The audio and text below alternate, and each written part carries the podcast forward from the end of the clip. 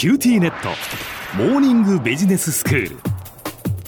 今日の講師は九州大学ビジネススクールでロジスティクス国際経営がご専門の星野博先生です。よろしくお願いいたします。よろしくお願いします。先生昨日は、まあ、フェリー輸送のメリットっていうお話をしていただきました。九州各地からその四国関西そして首都圏に中長距離フェリーの航路があって実はそのトラックによる輸送と比較しても CO2 の排出量を削減したり環境問題とかそれから労働力不足の問題に対応した輸送手段でドライバーの負担もかなりやっぱ減るっていうことでフェリー輸送は優れていて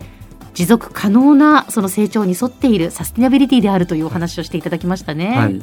あの通販などの e コマースの急速なこう成長それと高齢化の進むトラックドライバーの人材不足で本当にこれからの宅配便だとかですねトラック輸送が心配されるってことを何回かお話をしましたよね。えー、でさらにモーダルシフトって考え方もこの政策をご紹介したことがあります。はい、モーダルシフトっていうのはもう一度こうあのおさらいですけど、まあ、従来から主流であった国内貨物のトラック輸送に代わって鉄道だとか国内のあの内航船って言いますけど船舶輸送大量の輸送機関に振り返るっていう考え方なんですね、うん、輸送モードっていうのは輸送手段のことですけどこれをシフト転換するっていう考え方でこれ実は1990年代の前半ぐらいから、まあ、国土交通省の前身の運輸省で取り組んできた課題なんですけどなかなかこれ浸透してないんですよね。うん。船とか鉄道を利用するのは労働力不足にも環境配慮にも対応できるっていうことでしたもんね。そうなんです。ちょっと数字であのお話をしたいと思うんですけどあの1トンの貨物を1キロ運ぶことを1トンキロっていうんですね、はい、国土交通省の試算によると1トンキロを運ぶときに排出される CO2 の量なんですけどトラックだと225グラム。船であればその5分の1の41グラム。鉄道だったらその13分の1の18グラムってことなんですね。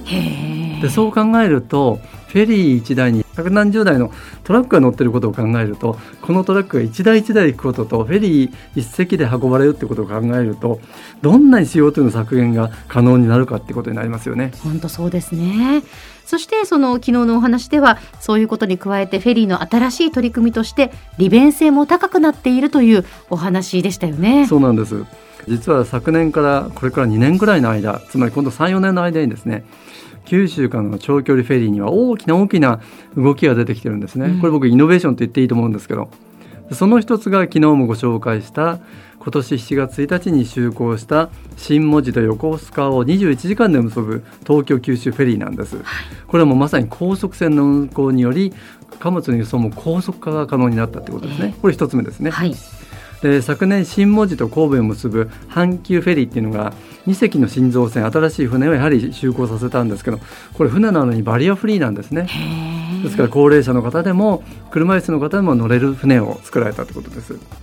で今年から来年春にかけては、えー、名門太陽フェリーまた別のフェリーの会社ですけど、はい、新門司と大阪南港を結ぶ航路に2隻の新造船を就航させるんですけど、えー、これは従来の船のイメージであったこう雑魚寝のようなですね大部屋ではなく全部こう少人数の客室になってんですね。えー、そうなんですか。まさにこう快適性を追求していると。で最後に挙げるのはこれも来年から2023年前半にかけてですね。別府と大阪の間を結ぶフェリーサンフラワーって会社なんですけど、はい、ここが就航させる新造船2隻なんですけどこれは日本で初めて液化天然ガスという LNG を主燃料とするフェリーなんですね。で液化天然ガスっていうのは例えば今電力でも石炭から LNG って変わっているように CO2 の排出量も排ガスも大幅に削減ができるわけです。はあそうなんですね。まあここ数年の間にそんなふうにこうどんどんどんどん新しい取り組みがされているっていうのはやはりそのそれぞれのこうフェリー会社の間のこう競争みたいなものもあるんでしょうか？そうですね。それもあの大きいと思います。うん船舶の建造っていうのはその投資額の大きさとか港湾施設のこう整備なんかをする必要があるんで通常10年から15年で新しい船舶にリプレイス交換されるんですよね。ええそれがこの九州航路の中長距離のフェリーっていうのは今かつてないこう新造船のラッシュなんですね。うん、でそして今ご紹介したように新しく投入されるフェリーっていうのは大型化えー、高速化快適性の向上それから環境に配慮した LNG 燃料の利用だとか最先端の取り組みがされているということなんですよね。でその理由ですけど今小浜さんが言われたように競争。これ大きいと思います、うん。それも含めてあの複合的な要素があると思うんですね、はい。でそれは長く政策として掲げられながらなかなか思うように進まなかったモーダルシフトなんですけどもういよいよ後がない。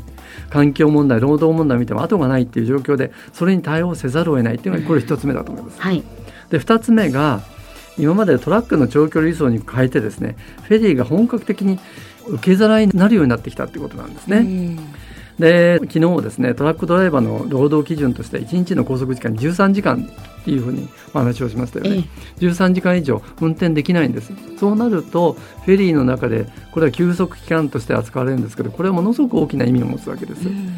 つまりフェリー会社にしてみれば大型化を進めるためにはもっと多くの船を乗せなきゃいけないそうするとトラック会社だとかトラックドライバーの人たちに選ばれるサービスをしないとということでこう十分に戦場で休息のできるような個室だとか施設の拡充を図っているというこれはやはり競争があるからではないかなと思いますけどね。ああそういうことなんですね。まあただその恩恵というのはその何も輸送だけに限らず私たちが旅行する時にもはい利用できるようになるっていうことですよね。そうなんですよね。それはまた嬉しいですね。そうですよね。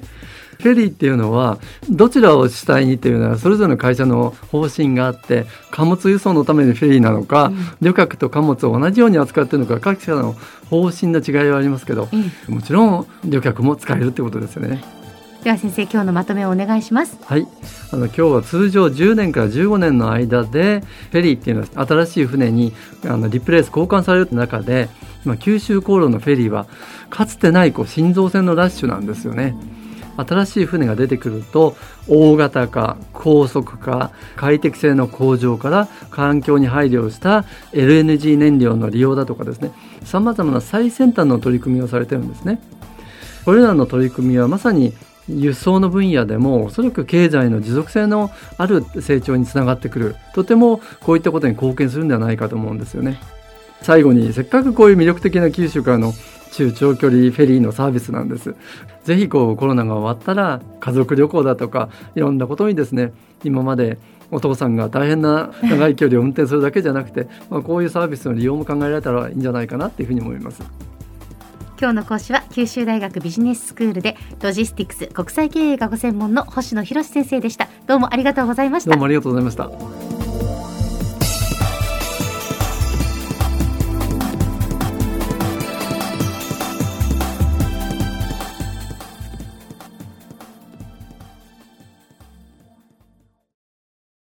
QTnet。今日寝坊しちゃって急いでお弁当準備したのにパパテレワークだったのよ。うちもいきなり今日はテレワークだった。とか言い出すのよ。でもうちじゃネットつながりにくいって結局出社してるわよ。 BBIQ 入れてあげたら？テレワークを快適に。光は BBIQ